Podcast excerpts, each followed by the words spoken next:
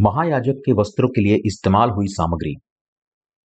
निर्गमन, अध्याय 28 वचन 1 से 14 फिर तू इसराइलियों में से अपने भाई हारून और नादाब, अबीहू, एलियाजार और इतामार नामक उसके पुत्रों को अपने समीप ले आना, कि वे मेरे लिए याजक का काम करें, और तू अपने भाई हारून के लिए वैभव और शोभा के निमित्त पवित्र वस्त्र बनवाना।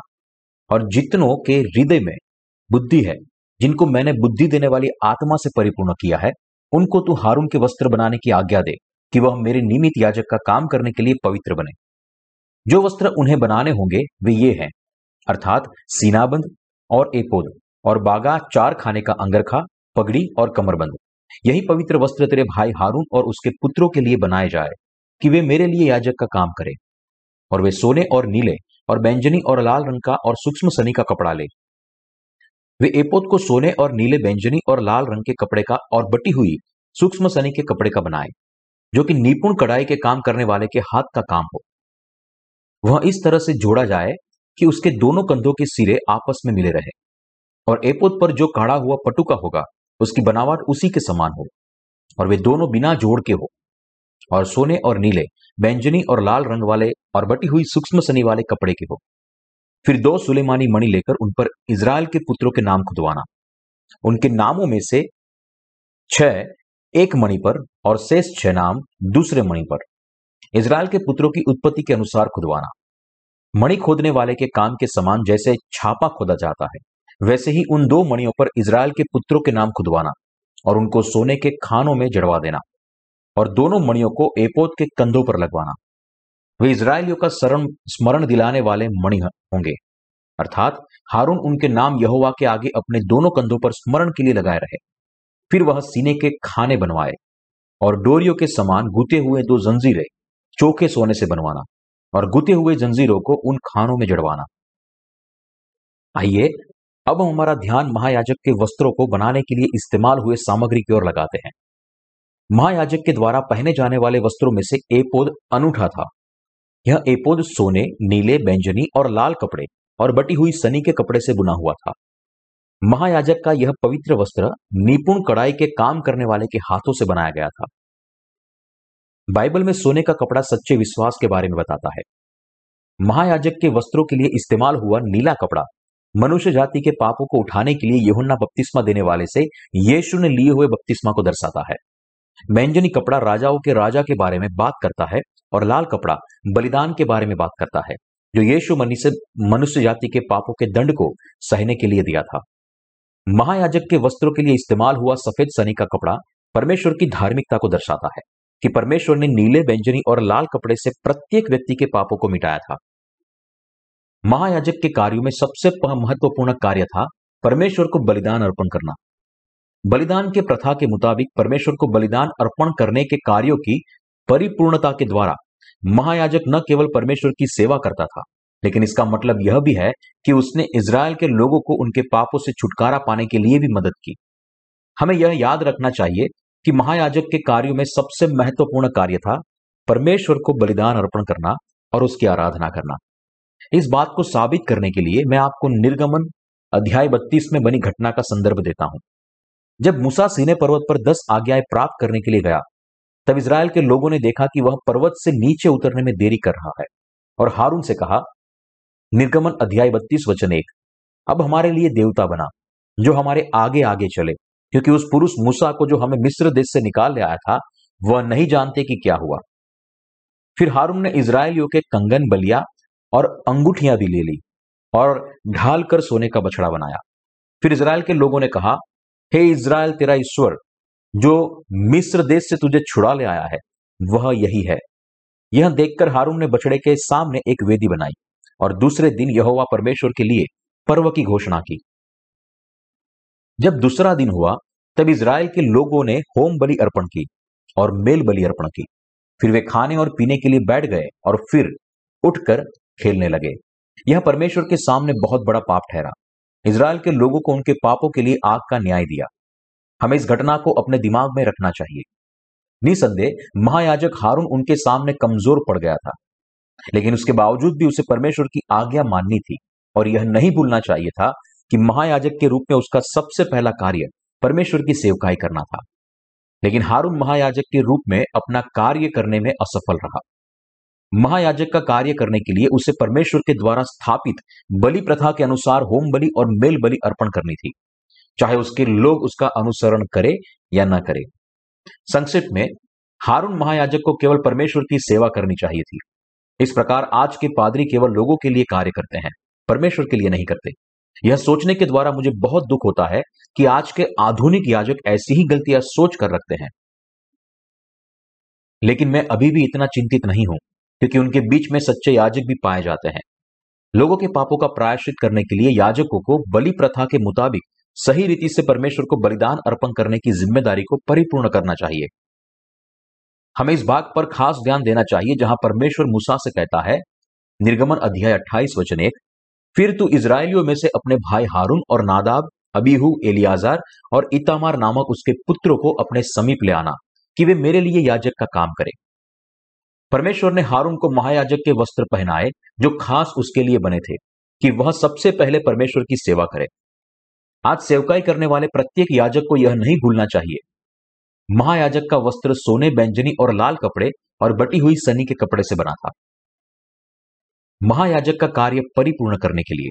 साल में एक बार इज़राइल के पापों को मिटाने के लिए प्रायश्चित के दिन महायाजक को बलि पशु के सिर पर अपने हाथ रखने के द्वारा उनके सारे पाप बलि पशु के ऊपर पारित करना था। उसका लहू बहाना था और फिर उसे होम बलि की वेदी के ऊपर रखना था।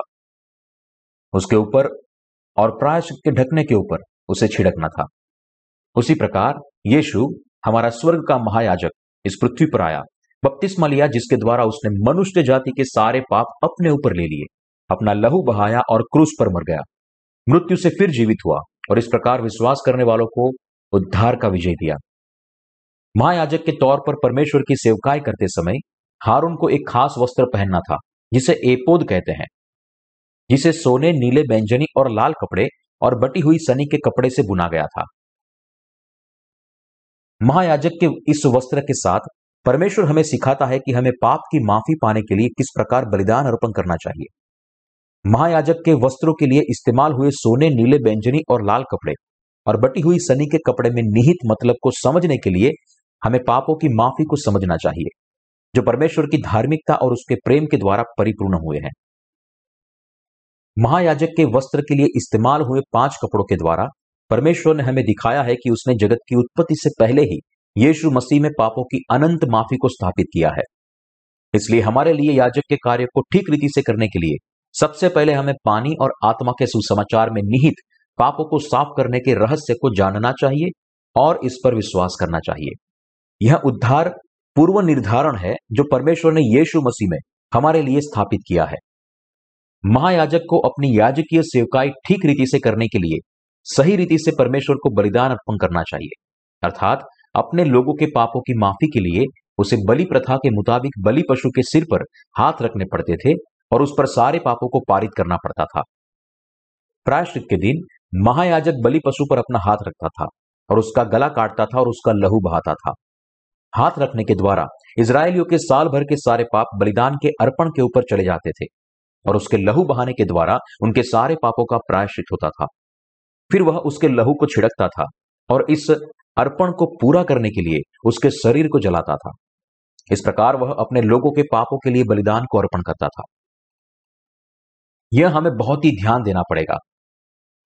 महायाजक को अपने लोगों को सिखाना पड़ता था कि बलिदान को आग से जलाया, उससे पहले ही उनके ऊपर उसके पाप पारित किए गए थे। और उनके पापों की माफ़ी हाथ रखने और बलिदान का लहू बहाने के द्वारा परिपूर्ण हुई है। यह प्रत्येक महायाजक का सबसे बड़ा कार्य था। महायाजक वो व्यक्ति था जिसे सत्य की रक्षा करनी थी। दूसरे शब्दों में, उसे पानी और आत्मा के सुसमाचार का विश्वास योग्य रखवाला बनना था। हालाँकि महायाजक इसराइल के साधारण लोगों की तरह कमज़ोर व्यक्ति था, लेकिन बलि प्रथा में प्रकट हुए सत्य पर विश्वास करने और उनके लिए परमेश्वर को बलिदान अर्पण करने के द्वारा उसने अपने लोगों को पापों की माफ़ी प्राप्त करने के योग्य बनाया था। उसी रूप से, हालाँकि हम अपर्याप्त मनुष्य हैं, लेकिन स्वर्ग के महायाजक यीशु मसीह ने हमारे लिए जो किया, उस पर विश्वास करने के द्वारा और हमारे पापों की माफ़ी प्राप्त करने के द्वारा हम परमेश्वर के साथ चलने के लिए योग्य बने हैं। तंबू में प्रकट हुई बलि प्रथा उद्धार की बुद्धि है, जो परमेश्वर से आती है। परमेश्वर की बुद्धि जिसने हमें पाप से बचाया है वह महायाजक के वस्त्र बनाने के लिए इस्तेमाल हुई सोने, नीले बैंजनी और लाल कपड़े और बटी हुई सनी के कपड़े की सामग्री में निहित है।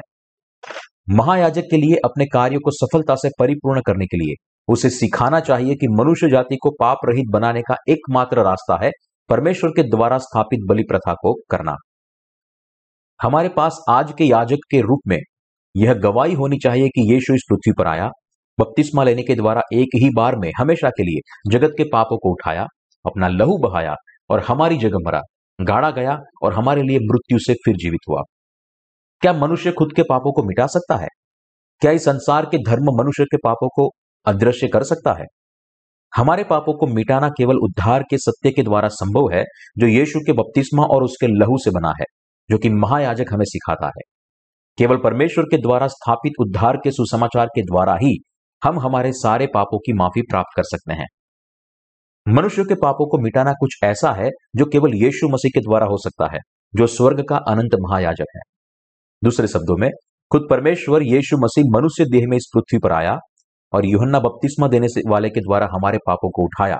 इसलिए वह हम पापियों के सारे अपराधों को साफ़ करने के लिए क्रूस पर अपना लहू बहा सका। क्योंकि हमारे प्रभु ने अपने बपतिस्मा के द्वारा हमारे पापों को खुद पर उठा लिया। इसलिए उसने क्रूस पर चढ़ने, अपना लहू बहाने और क्रूस पर मरने के द्वारा हमारे पापों के दंड को सहा और अपने इस धर्मी कार्य के द्वारा मनुष्य जाति के उद्धार को परिपूर्ण किया। यदि यीशु ने जो कुछ भी किया, वह हमारे लिए नहीं होता तो हम कभी भी उद्धार नहीं प्राप्त कर सकते। इस स्वर्ग के महायाजक ने पानी और आत्मा के सुसमाचार के सत्य के द्वारा हमारे सारे पापों को मिटा के हमें परमेश्वर की संतान बनाया। वह और कोई नहीं। लेकिन खुद यीशु मसीह है। स्वर्ग का आत्मिक महायाजक पिता के उद्धार की योजना के बारे में सब कुछ जानता था, जिसे हमारे पापों की माफ़ी के लिए पूर्व नियोजित किया गया था। इसलिए प्रभु प्रकाशित वाक्य अध्याय बाईस वचन तेरह में कहता है, मैं अल्फ़ा और ओमेगा, पहला और अंतिम, आदि और अंत हूँ। आदि और अंत के बारे में अपनी संपूर्ण बुद्धि के साथ प्रभु ने बलि प्रथा में दिखाया था, ठीक उसी तरह हमारे उद्धार को परिपूर्ण किया। उसने हमारे लिए संभव किया कि हम कभी भी हमारे पाप और कमज़ोरी की वजह से दोषित और नाश न हो। स्वर्ग के महायाजक ने हमारे लिए जो किया था, अर्थात बपतिस्मा लेने के द्वारा मनुष्य जाति के पापों को उठाया और अपना लहू बहाने के द्वारा उसे मिटा दिया। इस प्रकार उसने हमारे और संपूर्ण उद्धार को परिपूर्ण किया। परमेश्वर की बुद्धि प्रत्येक मनुष्य को उनके पापों से उद्धार प्रदान कराती है। इसे नीले, व्यंजनी और लाल कपड़े और बटी हुई सनी के कपड़े से परिपूर्ण किया गया था। यीशु मसीह में परमेश्वर पिता ने नीले व्यंजनी और लाल कपड़े में छिपे सत्य के साथ पापों की अनंत माफ़ी की योजना बनाई थी और इस सत्य में उसने प्रत्येक विश्वासी को संपूर्ण उद्धार की अनुमति दी थी। महायाजक के लिए एपोत का पटुका। महायाजक के वस्त्रों में से एक एपोत का पटुका था। यह पटुका महायाजक अपने एपोत के लिए पहनता था। उसे भी सोने नीले बैंजनी और लाल कपड़े और बटी हुई सनी के कपड़े से बनाया गया था। पटुका आमतौर पर सामर्थ्य को दर्शाता है। दूसरे शब्दों में, यह हमसे कहता है कि जो विश्वास नीले व्यंजनी और लाल कपड़े और बटी हुई सनी के कपड़े के उद्धार को मानता है, उसके पास हमें हमारे सारे पापों से बचा सकता है। केवल इस पानी और आत्मा के सुसमाचार में परमेश्वर की सामर्थ्य है, जो विश्वास करने वाले सभी लोगों को बचा सकती है। और इसलिए यहाँ नीले व्यंजनी और लाल कपड़े और बटी हुई सनी के कपड़े में प्रकट हुए सुसमाचार को छोड़ किसी और झूठे सुसमाचार पर विश्वास करना व्यर्थ है। जिन लोगों के अंदर बहुत ज़्यादा कमियाँ है, वे भी परमेश्वर के द्वारा दिए गए पानी और आत्मा के सुसमाचार पर विश्वास करने के द्वारा अपने पापों से शुद्ध हो सकते हैं। क्योंकि परमेश्वर के द्वारा परिपूर्ण इस पापों की माफ़ी के सत्य के द्वारा जगत के सारे पाप यीशु पर पारित हुए थे। इसलिए जो लोग विश्वास करते हैं कि नीले व्यंजनी और लाल कपड़े में प्रकट हुए यीशु के धर्मी कार्य ने उन्हें बचाया है वे अपनी देह के कमज़ोर होने के बावजूद भी वे अपनी इच्छा शक्ति में सुनिश्चित है। जब हम स्वर्ग के महायाजक यीशु मसीह के द्वारा दिए पानी और आत्मा के सुसमाचार में निवास करते हैं, तब हमें कौन परमेश्वर के प्रेम से अलग कर सकता है? परमेश्वर के उद्धार में हमारा विश्वास नीले व्यंजनी और लाल कपड़े और बटी हुई सनी के कपड़े में प्रकट हुए सत्य पर हमारे विश्वास के द्वारा परिपूर्ण हुआ है। याजक के लिए, अपने याजकीय कार्यों को आगे बढ़ाने के लिए, वे किसी भी झूठे सुसमाचार को बर्दाश्त नहीं करते थे, जो तंबू में स्पष्ट दिखाई देने वाले बलि प्रथा को नहीं मानता था। जो लोग ऐसा झूठा सुसमाचार प्रचार करते थे, वे चाहे कितनी भी अच्छी तरह से संदेश का प्रचार करें, लेकिन वह किसी को भी लाभ नहीं दिला सकता, क्योंकि उनके पास तंबू में प्रकट हुए परमेश्वर के पानी और आत्मा के असल सुसमाचार की गवाही नहीं है। इसलिए वे दुष्ट और श्रमजीवी है। जब स्वर्ग के महायाजक यीशु मसीह को हमारे उद्धारकर्ता के रूप में मानने की बात आती है, तब हम तंबू में प्रकट हुई हाथ रखने और लहू बहाने की बलिदान पद्धति को नहीं भूल सकते। हमें यह समझना चाहिए कि जगत में बहुत सारे झूठे सुसमाचार है। कोई फ़र्क नहीं पड़ता कि प्रचारक कौन है। यदि प्रचारक पानी और आत्मा के सुसमाचार का प्रचार करता है तो फिर हमें उसे सुनना चाहिए और उसकी शिक्षा को ग्रहण करना चाहिए। एपोद और उसके पटुके के लिए इस्तेमाल हुए पाँच कपड़े हमारे उद्धार को दर्शाते हैं। वे वो सामग्री है जो बलिदान के अर्पण को प्रकट करती है, जो पुराने नियम की बलि प्रथा के अनुसार बलिदान अर्पण करने के द्वारा पापियों को पापों की माफ़ी देता था और यह मुख्य रूप से हाथ रखने और लहू बहाने के द्वारा बनाया गया था। अंततः यह सामग्री नए नियम में प्रकट हुए यीशु के बपतिस्मा और उसके लहू बहाने के द्वारा। इस प्रकार यीशु उनके लिए पापों की माफ़ी लाया, जो विश्वास करते हैं। जो कोई भी पूरे हृदय से पानी और आत्मा के सुसमाचार पर विश्वास करता है, वह पापों की माफ़ी और अनंत जीवन को प्राप्त करता है। यह सत्य वास्तव में प्रत्येक नए जन्म पाए हुए लोगों में बोला गया है, जिन्हें आज के याजक के रूप में कार्य सौंपा गया है। पृथ्वी पर का महायाजक बलि पशु के सिर पर हाथ रखने के द्वारा अपने लोगों के पाप उसके ऊपर पारित करता था। फिर वह उसका गला काटता था और लहू बहाता था। प्रायश्चित के ढकने पर लहू चिड़कता था और इस प्रकार परमेश्वर के सामने असल सुसमाचार का बचाव करने के अपने कार्य को परिपूर्ण करता था। लेकिन स्वर्ग का महायाजक वो है, जिसने जगत के पापों को खुद पर लेने के लिए बपतिस्मा लिया। उसने खुद की देह देने के द्वारा अपने सारे लोगों के पापों को शुद्ध किया, क्रूस पर अपना लहू बहाया और मृत्यु से फिर जीवित हुआ। ऐसा करने के द्वारा उसने अपने लोगों को पाप से माफ़ी पाने के लिए योग्य बनाया और परमेश्वर की योजना को परिपूर्ण किया। आज यीशु के चेले इस सुसमाचार का प्रसार कर रहे हैं कि यीशु मसीह ने मनुष्य जाति के सारे पापों को मिटा दिया है और उन्होंने बड़ी सफलतापूर्वक अपने याजकीय कार्य को परिपूर्ण किया है। आज मसीहियत में बहुत सारी समस्या है।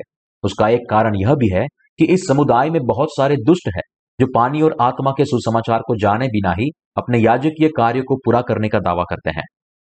परमेश्वर के सामने सच्चे याजक बनने का रास्ता है पानी और आत्मा के सुसमाचार पर विश्वास करना। जो लोगों के पास यह विश्वास है केवल वे लोग ही परमेश्वर को सही रीति से पाप बलि अर्पण कर सकते हैं और वास्तव में दूसरे लोगों को प्रेम कर सकते हैं। आपको क्या लगता है, परमेश्वर की कलिसिया को अस्तित्व में क्यों है? मैं आपसे कह सकता हूँ कि परमेश्वर की कलिसिया पापियों को पानी और आत्मा का सुसमाचार प्रचार करने के लिए अस्तित्व में है।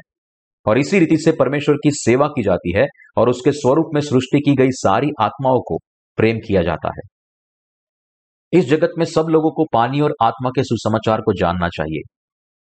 पूरी दुनिया में आज की मसीहत को पानी और आत्मा के सुसमाचार को जानना चाहिए। हमारे प्रभु ने कहा है, तुम पृथ्वी के नमक हो, तुम जगत की ज्योति हो। हम, जो पानी और आत्मा के सुसमाचार पर विश्वास करते हैं, वे जगत की आत्मिक ज्योति और नमक है। जो लोग पानी और आत्मा के सुसमाचार को जानते और विश्वास करते हैं, वे आत्मिक याजक हैं, जो लोगों का भला करते हैं। और उन्हें अपने पापों की माफ़ी पाने के योग्य बनाते हैं। लेकिन दूसरी ओर, जो पासवान पानी और आत्मा के सुसमाचार को जाने बिना ही अपने याजकीय कार्य को परिपूर्ण करने का दावा करते हैं, वे श्रमजीवी से ज़्यादा और कुछ भी नहीं है।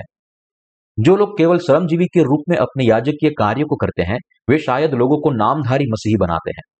लेकिन वे अपने अनुयायियों में से पाए जाने वाले पापों को साफ़ करने के लिए असमर्थ हैं। सच्चे याजक वे हैं, जिनके पापों का प्रायश्चित हो गया है। जो पानी और आत्मा के सुसमाचार पर विश्वास करने के द्वारा परमेश्वर के सामने पाप रहित होकर खड़े रहते हैं। उनको याजकीय कार्य देने और बलिदान के अर्पण को सही रीति से देने के द्वारा परमेश्वर के लोगों के सारे पाप साफ़ हुए हैं और परमेश्वर ने प्रत्येक व्यक्ति को अपने पापों से साफ़ होने के योग्य बनाया है। ऐसे याजकों के द्वारा परमेश्वर ने मनुष्य जाति को उसके उद्धार के कार्य को जानने, उस पर विश्वास करने और उसकी ओर वापिस मुड़ने और धर्मी जीवन जीने के योग्य बनाया है। याजक वो है जिसके पास प्रत्येक लोगों को नीले व्यंजनी और लाल कपड़े की सच्चाई को समझाने और इस सत्य को प्रसार करने की ज़िम्मेदारी और कार्य है। इसलिए पानी और आत्मा के सुसमाचार के लिए आत्मिक याजक के पद बहुत ही महत्वपूर्ण है। परमेश्वर ने हमें पानी और आत्मा के सुसमाचार के वचन दिए हैं ताकि हम हमारे याजकीय कार्य को सामर्थ्य रीति से परिपूर्ण कर सके। हमें उसका धन्यवाद करना चाहिए कि उसने हमें यह विश्वास दिया, जो नीले व्यंजनी और लाल कपड़े और बटी हुई सनी के कपड़े में प्रकट हुए असल सुसमाचार पर विश्वास करता है। जब हम महायाजक के द्वारा पहने जाने वाले वस्त्रों का अभ्यास करते हैं, तब हम ढूंढ सकते हैं कि मनुष्य जाति के पापों की माफ़ी किस प्रकार परिपूर्ण हुई। महायाजक के वस्त्रों को नज़दीक से जांचने के बाद पानी और आत्मा का सुसमाचार स्पष्ट होता है। झूठे लोगों के द्वारा प्रसारित झूठे सुसमाचार से परमेश्वर ने मनुष्य जाति को जगत के पापों से नहीं बचाया। लेकिन उसके बजाय परमेश्वर ने पृथ्वी की उत्पत्ति से पहले यीशु मसीह में पापों से हमारे उद्धार की योजना बनाई थी और उसने यीशु मसीह के बपतिस्मा और लहू बहाने के द्वारा इस योजना को परिपूर्ण किया। महायाजक के वस्त्रों में कड़ाई के काम वाला अंगरखा और सनी के कपड़े की झांगिया थी। हम भी अंतर वस्त्र पहनते हैं, लेकिन महायाजक का यह वस्त्र हमारे अंतर वस्त्र से भिन्न था। महायाजक का अंगरखा लंबा वस्त्र था, जो घुटनों तक का था। क्योंकि वह सनी के कपड़े से बुना गया था, इसलिए उसमें हवा बहती रहती थी। जब याजक होम बलि अर्पण करते थे, तब उन्हें अर्पण के टुकड़े होम बलि की वेदी पर उसे जलाने के लिए लाने पड़ते थे। इस वेदी को थोड़ा अधिक ऊँचा बनाया गया था, और इसलिए जब महायाजक होम बलि की वेदी के नज़दीक आते, तब उनके शरीर का निचला हिस्सा उजागर होता था। इसलिए परमेश्वर ने मूसा को महायाजक के शरीर के नीचे के हिस्से को सही तरीके से ढकने के लिए अंगरखा और सनी के कपड़े का जांगिया बनाने का आदेश दिया। कि कहीं ऐसा न हो कि वह अपने मैलेपन की वजह से मर जाए। महायाजक के वस्त्र कितने भव्य थे।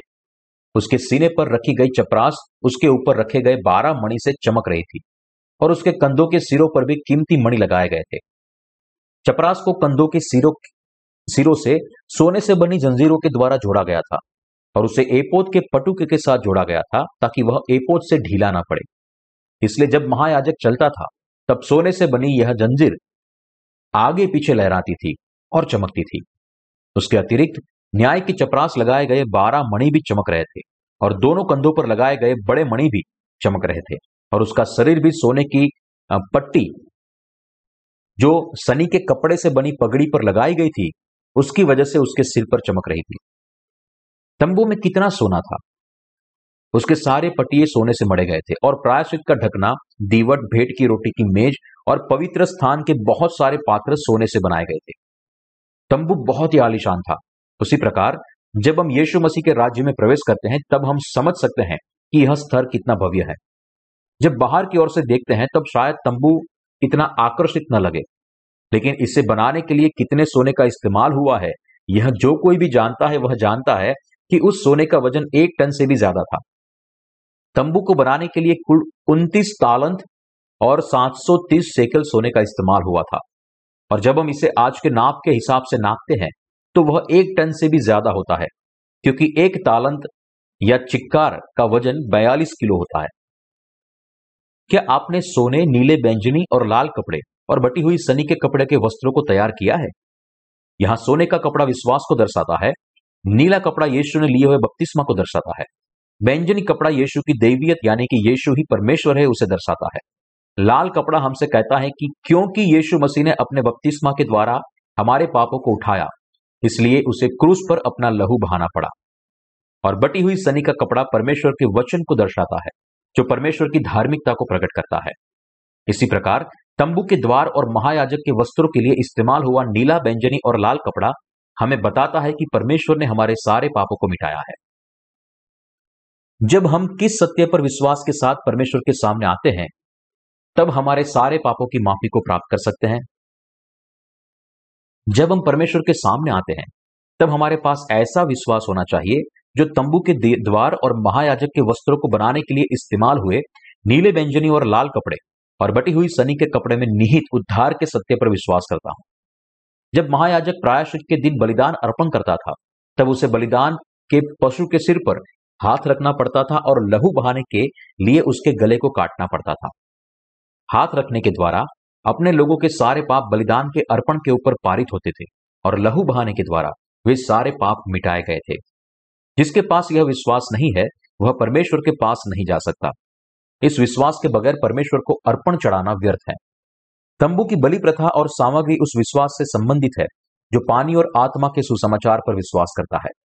परमेश्वर के द्वारा बोले गए वचन पर उसके विश्वास के द्वारा महायाजक परमेश्वर के सामने आ पाता था और उनके सारे पापों को मिटाने वाले बलिदान को अर्पण करने के द्वारा अपने याजकीय कार्य को परिपूर्ण कर पाता था। तो फिर हमारा विश्वास कैसा है? इस वर्तमान युग में आप और मैं जो इस सत्य को जानते और विश्वास करते हैं और परमेश्वर के सामने विश्वास से जीते हैं, वे भी उनके राजकीय याजक हैं। क्या आपका विश्वास ठीक वैसा है जो पुराने नियम में प्रकट हुए बलि प्रथा पर विश्वास करता है? सच्चा विश्वास ऐसा होना चाहिए जो पुराने नियम और नए नियम के द्वारा बोले गए असल सुसमाचार पर विश्वास करता हो। विश्वास का बाहरी स्तर समय के साथ भिन्न हो सकता है, लेकिन विश्वास का तत्व वही रहता है। परमेश्वर के द्वारा स्वीकृत महायाजक वो है जो बलि प्रथा के मुताबिक अर्पण चढ़ाता है। जब बाइबल कहती है कि एपोद कढ़ाई के काम से बनाया गया था तो इसका मतलब है कि उसे बहुत ही विस्तृत रूप से कढ़ाई के कामों के द्वारा बुना गया था। याजक को ऐसा एपोद पहनाया पड़ता था, जो पाँच कपड़ों में से किसी भी एक कपड़े के बिना न बुना गया हो।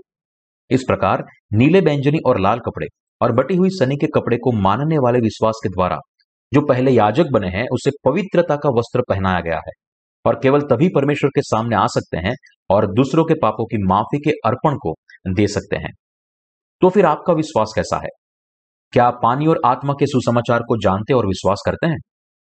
पुराने नियम के याजकों का विश्वास, जो नीले बैंजनी और लाल कपड़े और बटी हुई सनी के कपड़े में प्रकट हुए सत्य पर विश्वास करता था, वो वही विश्वास है, जो नए नियम के युग के पानी और आत्मा के सुसमाचार पर विश्वास करता है।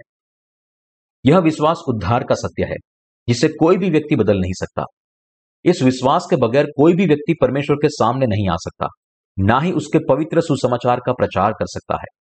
अंत में, इसका मतलब है कि जिन्होंने इस असल सुसमाचार के द्वारा अपने पापों की माफ़ी नहीं पाई है, वे दूसरों के लिए याजकीय कार्य को परिपूर्ण नहीं कर सकते। हमारे होम पेज के द्वारा हम दूसरे कई देशों की खबरों को सुनते हैं।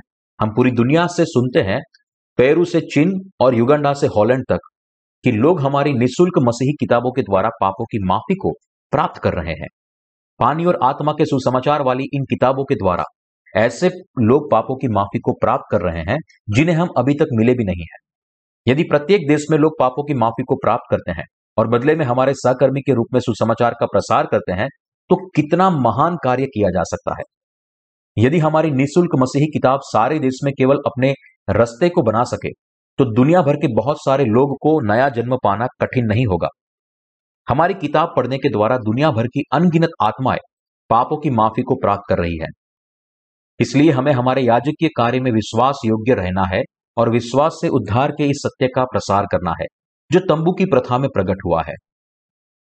प्रिय साथी विश्वासियों, आप केवल तभी पूरी दुनिया के लोगों को सच्चे सुसमाचार का प्रचार कर सकते हैं, जब आप पाप रहित और पवित्र बने। उससे पहले नहीं। हमें याजक बनने के लिए तंबू में प्रकट हुए चार सत्य पर विश्वास करना है और उसका प्रसार करना है। हमारा प्रभु, जो खुद सच्चा परमेश्वर है उसने नीले बैंजनी और लाल कपड़े से हमारे पापों को दूर किया है। इस पृथ्वी पर आने, बपतिस्मा लेने और अपना लहू बहाने के द्वारा हमारे प्रभु ने हमारे सारे पापों को साफ़ किया है और हमारी जगह पापों के सारे दंड को सहा है। उसने उनको पापों से बचाया है, जो विश्वास करते हैं। हमें धर्मी और पाप रहित बनाने वाले पानी और आत्मा के सुसमाचार पर विश्वास करने वाला कोई भी व्यक्ति इस पवित्र वस्त्र को पहन सकता है। जब हम इस वस्त्र को पहनते हैं परमेश्वर के सामने आते हैं, उससे प्रार्थना करते हैं और उसकी सेवा करते हैं। तब हम इस सुसमाचार का प्रसार करने के द्वारा हम हमारे याजकीय कार्य को परिपूर्ण कर सकते हैं। क्या आपने अब तक पानी और आत्मा के सुसमाचार पर विश्वास करने के द्वारा अपने पापों की माफ़ी पाई है? क्या सोने के कपड़े के समान विश्वास आपके हृदय में पाया जाता है? केवल हमारे लिए सुसमाचार के सत्य को जानना ही काफ़ी नहीं है, लेकिन हमें इस पर पूरे हृदय से विश्वास भी करना चाहिए। हमें महायाजक के वस्त्र और तंबू के द्वार को बनाने के लिए इस्तेमाल हुए चार कपड़ों में से किसी एक को भी नहीं निकालना है। उसमें से प्रत्येक हमारे विश्वास में पाया जाना चाहिए। आज झूठे विश्वासी कौन है? जब कुछ समान लगे लेकिन नजदीकी से जाँच करने पर उसके तत्व भिन्न लगे, तब हम इसे नकल कहते हैं। क्या झूठा समाचार ऐसा नहीं है? जो लोग पानी और आत्मा के सुसमाचार पर विश्वास नहीं करता, लेकिन किसी झूठे सुसमाचार पर विश्वास करता है, वे झूठे विश्वासी है। अपने विश्वास का बचाव करें और आत्मिक योद्धा के रूप में अपने युद्ध को लड़े। कुछ समय के लिए ऐसे बहुत सारे झूठे संवाददाता थे, जो सच्चे पत्रकार होने का ढोंग करते थे और लोगों को पैसे के लिए लूट लेते थे। ऐसे झूठे सुसंवाददाता जाली प्रमाण पत्र लेकर चलते थे और वे सच्चे पत्रकार का ढोंग करने में माहिर थे। बहुत सारे लोगों ने उनसे धोखा खाया था। आज ऐसे बहुत सारे लोग हैं, जो झूठे सुसमाचार का प्रसार कर रहे हैं जो असल सुसमाचार के जैसा लगता है, लेकिन वास्तव में वह पानी और आत्मा के सुसमाचार से अलग है। इसलिए किसी भी सुसमाचार पर विश्वास करने से पहले बड़ी नजदीकी से उसकी जाँच करनी चाहिए कि क्या उसमें नीले बैंजनी और लाल कपड़े और बटी हुई सनी के कपड़े निहित है या नहीं, और उसमें से किसी एक भी कपड़े को निकाला तो नहीं दिया। परमेश्वर ने मूसा को आदेश दिया कि वह महायाजक के वस्त्र को बनाने के लिए उसमें से किसी भी कपड़े को भूले नहीं। इसका मतलब है कि जब विश्वास की बात आती है, तब आज के याजकों को पानी और आत्मा के सुसमाचार को किसी भी तत्व को निकालना नहीं चाहिए। यदि हम विश्वास नहीं करते कि परमेश्वर ने इन चार कपड़ों के द्वारा हमारे उद्धार को परिपूर्ण किया है, यानी कि नीला व्यंजनी और लाल कपड़ा और बटी हुई सनी का कपड़ा तो हम परमेश्वर के द्वारा स्वीकृत नहीं किए जा सकते। हम कैसे जान सकते हैं कि किसी व्यक्ति का विश्वास नकली है या नहीं? जब हम महायाजक के द्वारा पहने गए वस्त्र के रंगों की ओर देखते हैं, तब हम समझ सकते हैं कि आज जो लोग पानी और आत्मा के सुसमाचार पर विश्वास करते हैं, उनका विश्वास संपूर्ण है। यदि कोई इन व्यक्तियों की तरह सच्चे सुसमाचार पर विश्वास करता है तो आप इस व्यक्ति को ऐसे व्यक्ति के तौर पर गिन सकते हैं, जिसके सारे पाप माफ़ किए गए हैं। ऐसे बहुत सारे लोग हैं जो नीले कपड़े के सत्य, यानी कि यीशु के बपतिस्मा पर विश्वास किए बिना ही सोचते हैं कि उनका विश्वास संपूर्ण है। और वे केवल क्रूस के लहू पर ही विश्वास करते हैं। ऐसे लोग वो नहीं है जो संपूर्ण सुसमाचार पर विश्वास करते हैं। क्योंकि ये लोग परमेश्वर के सामने सच्चे सुसमाचार को नहीं जानते, इसलिए वे आत्मिक पापों की माफ़ी के बारे में प्रचार नहीं कर सकते। प्रिय साथी विश्वासियों, आपको इस काबिल बनना चाहिए जो सच्चे सुसमाचार पर विश्वास करने वालों के विश्वास और झूठे सुसमाचार पर विश्वास करने वालों के विश्वास के बीच अंतर कर सके। पुराने नियम में महायाजक के वस्त्र पाँच कपड़ों से बनाया गया था, और इस विश्वास के होने के द्वारा हमने पापों की माफ़ी पाई है। इसलिए हम शैतान के खिलाफ आत्मिक युद्ध लड़ रहे हैं। प्रेरित पौलुस ने इस समस्या का उल्लेख इफिसियो की पत्री में किया है। आइए, हम इफिसियो की पत्री अध्याय छह, वचन दस से अठारह की ओर मुड़े। इसलिए, प्रभु में और उसकी शक्ति के प्रभाव में बलवंत बनो। परमेश्वर के सारे हथियार बाँध लो कि तुम शैतान की युक्तियों के सामने खड़े रह सको। क्योंकि हमारा यह मल्ल युद्ध लहू और मात से नहीं, परंतु प्रधानों से और अधिकारियों से और इस संसार के अंधकार के हाकिमों से और उस दुष्टता की आत्मिक सेनाओं से है जो आकाश में है। इसलिए परमेश्वर के सारे हथियार बाँध लो कि तुम बुरे दिन में सामना कर सको और सब कुछ पूरा करके स्थिर रह सको। इसलिए सत्य से अपनी कमर कसकर और धार्मिकता की जिलम पहनकर और पाओ में मेल मिलाप के सुसमाचार की तैयारी के जूते पहनकर और इन सबके साथ विश्वास की ढाल लेकर स्थिर रहो। जिससे तुम दुष्ट से सब जलते हुए तीरों को बुझा सको। और उद्धार का टोप और आत्मा की तलवार, जो परमेश्वर का वचन है, ले लो। हर समय और हर प्रकार से आत्मा में रहो और विनती करते रहो और इसीलिए जागते रहो कि सब पवित्र लोगों के लिए लगातार विनती किया करो। प्रेरित पॉलुस हमसे कहता है कि इसलिए प्रभु में और उसकी शक्ति के प्रभाव में बलवंत बनो और परमेश्वर के सारे हथियार बाँध लो, ताकि हम शैतान की युक्तियों के सामने खड़े रह सके। परमेश्वर के सारे हथियार क्या है? यह परमेश्वर के वचन है। दूसरे शब्दों में, पॉलुस हमसे कहता है कि परमेश्वर के वचन पर विश्वास करने, इसे पहनने और इसे थामे रहने के द्वारा हमें इन झूठे विश्वासों के सामने युद्ध करना है। इसीलिए वह कहता है, क्योंकि हमारा यह मल्ल युद्ध लहू और मांस से नहीं, परंतु प्रधानों से और अधिकारियों से और इस संसार के अंधकार के हाकिमों से और उस दुष्टता की आत्मिक सेनाओं से है जो आकाश में है। वह हमें इस युग के हाकिमों के खिलाफ युद्ध करने की चेतावनी दे रहा है। उनके खिलाफ जो इस संसार की ओर है और शैतान की दुष्ट आत्माओं की ओर है। पॉलुस हमसे कह रहा है, इसलिए परमेश्वर के सारे हथियार बाँध लो कि तुम बुरे दिन में सामना कर सको और सब कुछ पूरा करके स्थिर रह सको।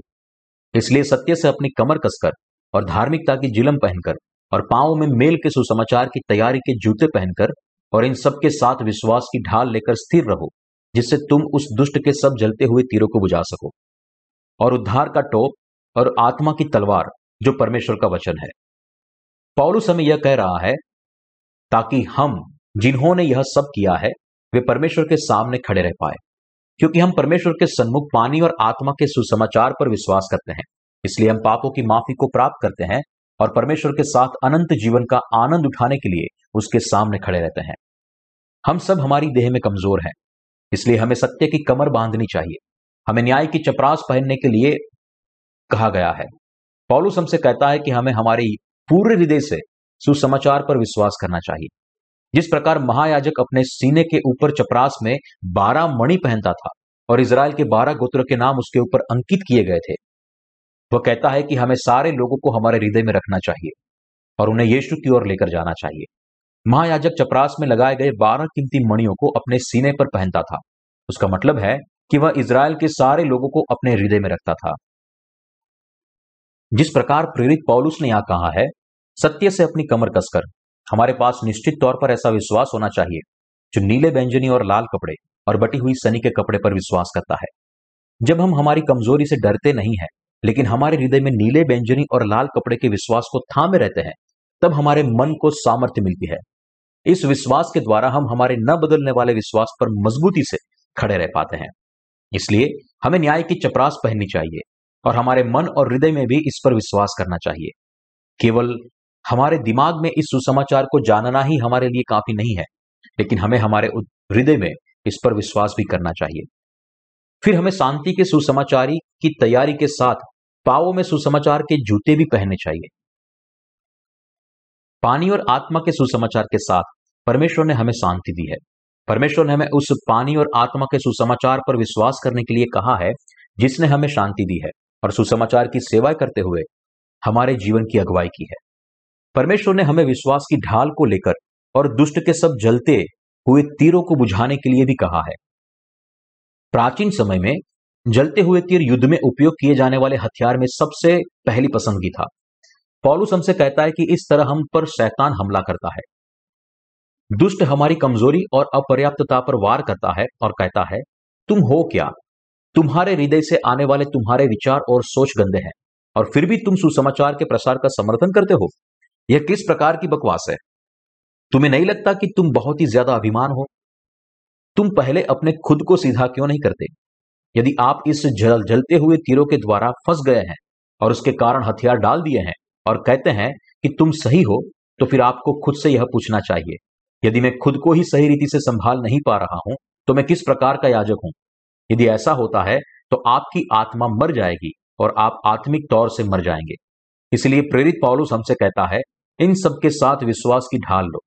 शैतान हमें कमज़ोर बनाने और गिराने के लिए दैहिक विचारों का इस्तेमाल करता है। इनसे हमें कौन बचा सकता है? यह न बदलने वाला विश्वास है, जो नीले व्यंजनी और लाल कपड़े और बटी हुई सनी के कपड़े पर विश्वास करता है। यह विश्वास की ढाल है। जब हम पर अंधाधुन जलते हुए तीरों की बारिश हो, तब हमारे प्रभु ने कहा है कि उन्हें इस विश्वास के द्वारा बुझाओ। प्रभु ने मुझे नीले व्यंजनी और लाल कपड़े के द्वारा धर्मी बनाया है। मैं इस पर पूरे हृदय से विश्वास करता हूँ। इस प्रकार के विश्वास के द्वारा हम इन जलते हुए तीरों को और शैतान के द्वारा नियोजित सारी योजनाओं को मिटा सकते हैं। क्या आप अपर्याप्त हैं? निश्चित ही आपकी देह अपर्याप्त है। आपको इन सारी समस्या का सामना परमेश्वर की मदद और पानी और आत्मा के सुसमाचार के द्वारा करना चाहिए। पापों की माफ़ी प्राप्त करने के बाद आप सबसे पहले विश्वास के द्वारा छोटी समस्याओं का सामना करने के योग्य बनेंगे। लेकिन बाद में ऐसे समस्याएँ आपके द्वार पर दस्तक देगी जिन्हें किसी और तरीके से नहीं, लेकिन केवल विश्वास के द्वारा ही सामना किया जा सकता है।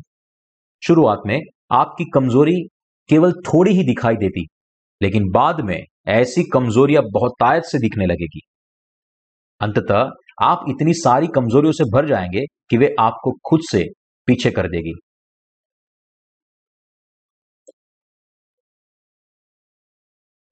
इस समय के जैसे जब कभी भी आपको संदेह हो कि आपने पापों की माफ़ी पाई है या नहीं, तब शैतान आप पर गंभीर वार करता है।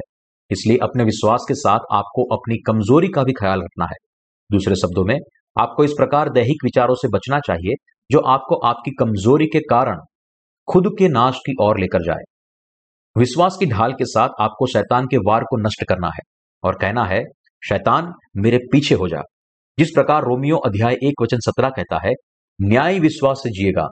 भले ही मेरे अंदर बहुत सारी कमियाँ है, लेकिन फिर भी परमेश्वर की धार्मिकता पर विश्वास के द्वारा मैं अभी भी धर्मी हूँ। धर्मी को विश्वास से जीना चाहिए। क्या इस दुनिया में हमारे पास ऐसा कुछ भी है जिस पर हम घमंड कर सके? सांसारिक तौर पर हमारे पास घमंड करने के लिए कुछ भी नहीं है, लेकिन फिर भी हम इस संसार के लोगों के साथ, बड़े आत्मविश्वास के साथ बात करते हैं। संसार के लोग शायद आपसे कह सकते हैं, यदि आप धर्मी है तो फिर मैं भी धर्मी हूँ। तो फिर आपको उन्हें उत्तर देना चाहिए, सुनो, यदि आप धर्मी है तो मैं सारे धर्मियों की माता हूँ। ऐसे बहुत सारे लोग हैं जिनके अंदर समझ नहीं है और हमारी कमियों को ढूंढकर हम प्रवार करते हैं। आप अच्छे विद्यार्थी नहीं है। आप यह नहीं कर सकते और आप वह भी नहीं कर सकते। भले ही वे हम पर इस तरह से वार करें, लेकिन हमारे पास चिंतित होने का कोई कारण नहीं है। आप प्रत्युत्तर दे सकते हैं, तुम सही हो, मैं इतना अच्छा नहीं हूँ, लेकिन फिर भी मैं इस असल सुसमाचार पर विश्वास करता हूँ। क्या आप जानते हैं कि सुसमाचार क्या है? क्या आप जानते हैं कि नीला कपड़ा क्या है? व्यंजनी कपड़ा क्या है? लाल कपड़ा क्या है? बटी हुई सनी का कपड़ा क्या है? मूल लेख में देखिए। इससे पहले कि आप उनके मतलब को ढूंढे, आपको कम से कम एक महीना नहीं लगेगा। वास्तव में, यदि आप उनके रहस्य को एक साल के बाद भी समझ सके तो आप भाग्यशाली होंगे। क्या आप जानते हैं कि सोने का कपड़ा क्या है? ठीक है, तुम्हारे विपरीत मैं इन चीज़ों को जानता हूँ और विश्वास करता हूँ। इस प्रकार आपको आपके विश्वास के द्वारा शैतान के सारे वार को बुझाना है। आपके पास मज़बूत विश्वास होना चाहिए और इस विश्वास के द्वारा आपको उससे पीछे धकेलना चाहिए। भले ही मैं अपर्याप्त हूँ, लेकिन फिर भी मैं सुसमाचार की सेवा करता हूँ। पानी और आत्मा के सुसमाचार की सेवकाई करना परमेश्वर की सेवा करना है। भले ही मेरे अंदर कमियाँ है लेकिन फिर भी मैं परमेश्वर के राज्य में राजा हूँ। मैं राज्य मान्य याजक हूँ, जो राजा के जैसा है। यदि सुसमाचार का प्रचार मैं न करूँ तो आप सबका अंत नरक में होगा। भाई और बहनों, आप सबके पास ऐसा निडर विश्वास होना चाहिए। यह विश्वास ऐसा नहीं है जो आप जबरन हासिल कर सकते हैं, लेकिन यह कुछ ऐसा है जो परमेश्वर ने हमें दिया है, और इसलिए आपको केवल विश्वास करने के द्वारा इसे ग्रहण करना है। क्या आपने विश्वास करने के द्वारा इस विश्वास को प्राप्त किया है? इफिसियो अध्याय छह, वचन सत्रह में प्रेरित पौलू समय उद्धार का टोप लेने की चेतावनी देता है। टोप क्या है, आप जानते हैं? सही है। मध्य युग के सुरवीर याद हैं? वे धातु से बने टोप पहनते थे और घोड़े पर चढ़कर एक दूसरे के साथ द्वंद्व युद्ध करते थे। जब वे उनके चेहरे को ढकने वाले टोप को पहनते थे, इसलिए जब तक कि उनकी आँखों को छेदा ना जाए तब तक उन्हें कोई जानलेवा घाव नहीं होते। खास तौर पर बनाए गए ऐसे टोप उन्हें इस प्रकार के वार से बचाते हैं। उसी प्रकार उद्धार का टोप भी बड़ी भूमिका अदा करता है। इस प्रकार हमारे दिमाग में भी सत्य का हमारा ज्ञान संपूर्ण होना चाहिए। हमारे ज्ञान में सुसमाचार का सत्य बौद्धिक रीति से ठीक होना चाहिए। क्या यह सच है या नहीं? क्या यह सही है या नहीं? इस प्रकार हमारी अनिश्चितता में कांपने की बजाय हमारे पास हमारे दिमाग में स्पष्ट समझ होनी चाहिए। परमेश्वर ने मुझे नीले व्यंजनी और लाल कपड़े से संपूर्ण धर्मी बनाया है। मैं इस पर विश्वास करता हूँ। जब हम ऐसा करते हैं, केवल तभी एक दरार पड़ेगी जिससे ज़रिए शैतान अंदर प्रवेश कर सकता है। हमें उद्धार के टोप से खुद को कटिबद्ध करना है। सत्य के सही ज्ञान के साथ विश्वास करना चाहिए। और पौलुस हमें आत्मा की तलवार को लेने के लिए भी कहता है। आत्मा की यह तलवार परमेश्वर का वचन है। और इसलिए जब हम वचन को सीखते, जानते और विश्वास करते हैं वह बड़े हथियार को रखने जैसा है।